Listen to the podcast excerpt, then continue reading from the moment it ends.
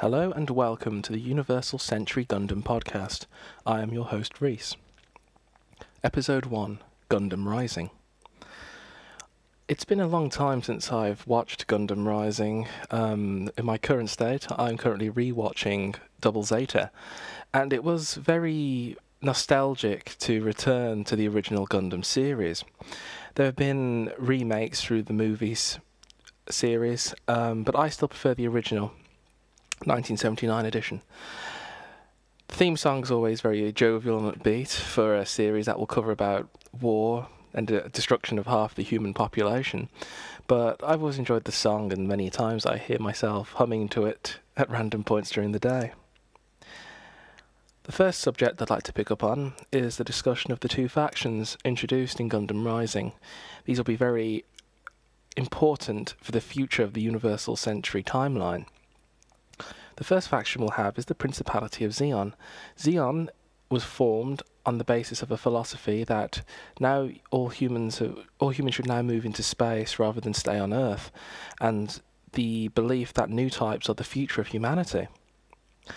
The second faction is the Earth Federation, a federalized government system concerning the colonies and their relationship to Earth.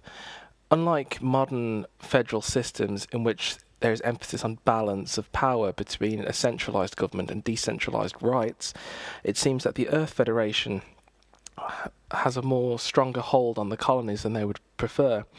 The colonies themselves are seen as more of an imperial or colony, hence their name, colonies, that was more prevalent in European empires in the 19th century. This whole conflict between colonies and central government will become one of the most important turning points in the Universal Century timeline. If we take a little step to the future, this first series, Mobile Suit Gundam, primarily the pro- protagonists, Amuro, and the rest of the white base crew. They are fighting for the government forces. They are the heroes of the, the tale of a central government overcoming a rebellious faction. This is very similar to future war, well, sorry, past war analogies in the actual real life situation that humanity faces today. The historical analogies of Gundam are very hidden and yet very apparent at the same time. An example would be, I always prefer, is the Germany analogy in World War One. Here we have a small group, the Principality of Zeon, which will look for its place in the future roles of the universe. There have been many analogies between Germany and Zeon, um, but mostly there have been Nazi allegories, even up to Gihren Zabi accepting and finding it complimentary to be regarded as a carbon copy of Hitler. But the World War One analogy I find is the conflict of being isolated, small, but powerful, and wanting a bigger role in the universe. Germany in itself was only a country from 1871 when it began, after the rise of Prussia and the victory in the Franco Prussian War. Zeon is a small nation, and after it started to break away from the Earth Federation government, started to militarize, industrialize. Its focus on high quality of troops, advanced military tactics, new forms of warfare are all allegorious to the rise of Germany before World War One. It was the swiftness of the Prussian of the Franco-Prussian War that allowed um, Prussia to overwhelm France and shock the rest of Europe. Now, even though their weaponry was slightly outdated, such as the needle gun, um, their use of the railway system, advanced military communication, the general staff concept of military command allowed them to defeat a more powerful foe. The allegories for Germany in World War II are mostly Gihren Zabi's speech at the death of Garma Zabi, um, the whole rise that it's now total war, war profiteering with M'Quve in the Odessa mines, the whole overthrow of a legitimately elected government in the Republic of Zeon to now the Principality of Zeon. These are all allegories of a totalitarian dictatorship taking over a um, country. Another allegory that's not popularly seen is a civil war allegory.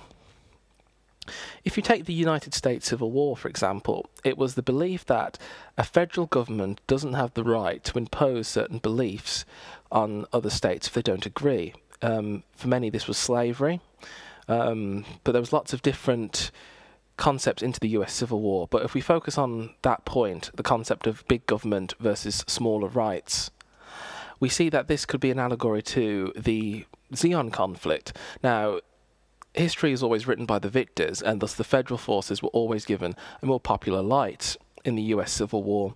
That it was slavery was wrong, for instance, that um, government should always be followed, and that insurrection and they were seen as re- and the South was seen as rebels. Whereas the same could be said about the Principality of Zeon, that this is a small state government that didn't want to be listened to the corrupt, as it is seen, central government, a later view that will become apparent with the concept of people's souls being weighed down by Earth's gravity if they lead from Earth, whereas the colonies stay in the stars.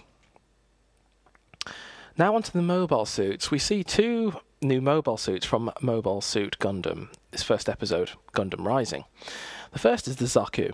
Now, I've recently been watching MS Igloo, which I shan't mention too heavily here, don't want to spoil it for anyone, but this showed the complete culture shock of using mobile suits in warfare. It was as apparent as the tank being used in the First World War sitting there in trenches for three years, shooting at people, and suddenly seeing these monstrous machines that are bulletproof and can just roll over a trench and kill all your men would have been demoralizing. And I can't even imagine the fear that would go through soldiers' minds as they saw these suits crawling over the bodies of their comrades. The Zaku 2 has always been a very important mobile suit because future mobile suits will take a design lineage from the Zaku as well as the Gundam. Zaku's will also be seen as Hi-Zack in Mobile Suit Gundam Zeta. The Zaku and the Gundam discussion for me, I always see it as East and Western weapons during the Cold War. Modern Western weapons are designed to be small caliber, advanced, lightweight, whereas Warsaw Pact weapons were seen to be hard use, hardworking and would never break. I mean, if you take an M16 now and drag it through a ton of sand and try to shoot it, there's a higher chance it jam or be broken than if you dragged an AK-47 through the sand. This has always been my view of Zaku's and the Gundam.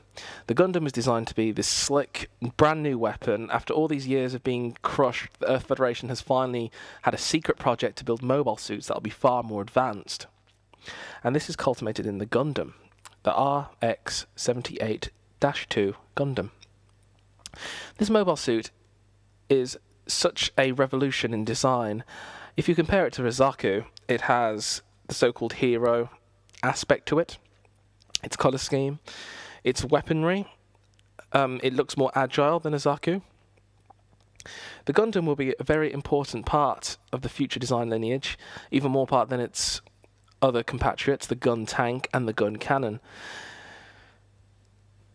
Now, for the next point, I really admire the use of children in literature. Children always give the audience an innocent view of the world. Now, when Bright Noah takes command of the White Base, we've got to understand that the crew under his command are barely older than 17 Amuro is 15. These are children. Now, the official explanation is that due to half the human population being lost in this war so far, that younger and younger recruits are needed to fill up space. In this case, it was just the refugees that managed to make it to White Base before Side 7 was attacked. I see it as an allegory to World War One yet again, that there is a certain level of patriotism you don't want to lose a war. No one wants to lose a war we've seen it in conflicts all across the globe. We have stories of people from 14 onwards secretly joining the navies or armies in World War One in order to do their bit for the front. And I've always seen this as not saddening, but it gives us a new perspective. Um, I recently watched the Gundam series in which a child thought the war was cool. And at the end of the series, he understood the heartbreak that war really gave, the reality of war, which many children saw or young adults saw in World War One. Rather than this buzz, it's all going to be over by Christmas, they saw the harsh realities and the dehumanizing effect of warfare.